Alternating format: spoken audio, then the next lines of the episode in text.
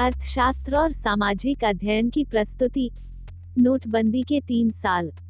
तीन साल पहले यानी नवंबर की 8 तारीख 2016 को भारत के प्रधानमंत्री नरेंद्र मोदी ने नोटबंदी की घोषणा की थी।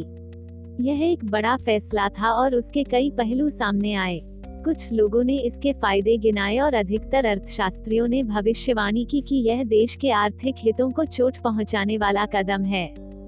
क्या हम नोटबंदी के तीन साल बाद नोटबंदी के दूरगामी परिणामों की चर्चा कर सकते हैं? सेंटर फॉर मॉनिटरिंग के आंकड़े लगातार बता रहे हैं कि नोटबंदी के बाद करोड़ों की संख्या में लोगों की नौकरियाँ गई हैं।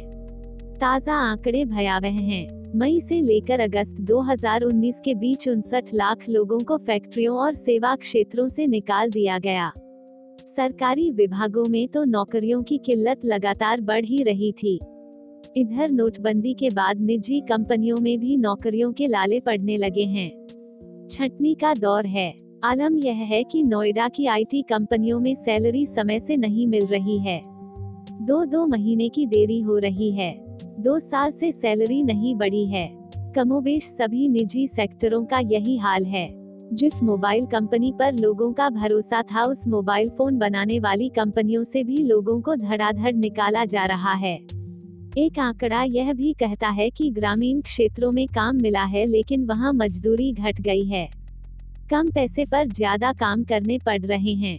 नोटबंदी के समय प्रधानमंत्री नरेंद्र मोदी ने खुद कहा था कि इससे नक्सल और आतंक समाप्त हो जाएगा, लेकिन आंकड़े बताते हैं कि नोटबंदी के बाद दोनों क्षेत्रों में बढ़ोतरी हुई है। यदि नक्सल समस्या खत्म हो गई होती तो चुनाव आयोग को झारखंड जैसे छोटे राज्य में पाँच चरणों में चुनाव कराने की ज़रूरत नहीं पड़ती। नोटबंदी के समय काले धन का भी बहुत रोना रोया गया था। कहा गया था कि बाज़ार से काला धन समाप्त हो जाएगा लेकिन ऐसा कुछ दिख नहीं रहा है। आंकड़े बता रहे हैं कि काला धन घटने के बजाय बढ़ गया है। हालाँकि काले धन की तरलता ज़रूर कम हो गई है, लेकिन इस प्रकार की संपत्ति में कमी नहीं आई है। कहा यह गया था कि नोटबंदी के बाद भारत का चौगुना आर्थिक विकास होगा, लेकिन देश के सभी सेक्टरों में गिरावट दर्ज की जा रही है। नोटबंदी के बाद सबसे पहले बैंक ही बर्बाद हुए। बैंकरों की सैलरी तक नहीं बढ़ रही है। 8 नवंबर को एक और खबर आई कि रेटिंग एजेंसी मूडीज ने भारत के कर्ज चुकाने की क्षमता को नेगेटिव कर दिया है। उसका कहना है कि पाँच तिमाही से आ रहे अर्थव्यवस्था में ढलान से कर्ज बढ़ता ही जाएगा। 2020 में बजट घाटा जीडीपी का तीन दशमलव सात प्रतिशत हो जाएगा, जो तीन दशमलव तीन प्रतिशत रखने के सरकार के लक्ष्य से बहुत ज़्यादा है। इसलिए दावे के साथ कहा जा सकता है कि विश्व आर्थिक मंच पर भारत की साख कम हुई है। यह खतरनाक संकेत है। भारत की जीडीपी छह साल में सबसे कम पाँच प्रतिशत हो गई है।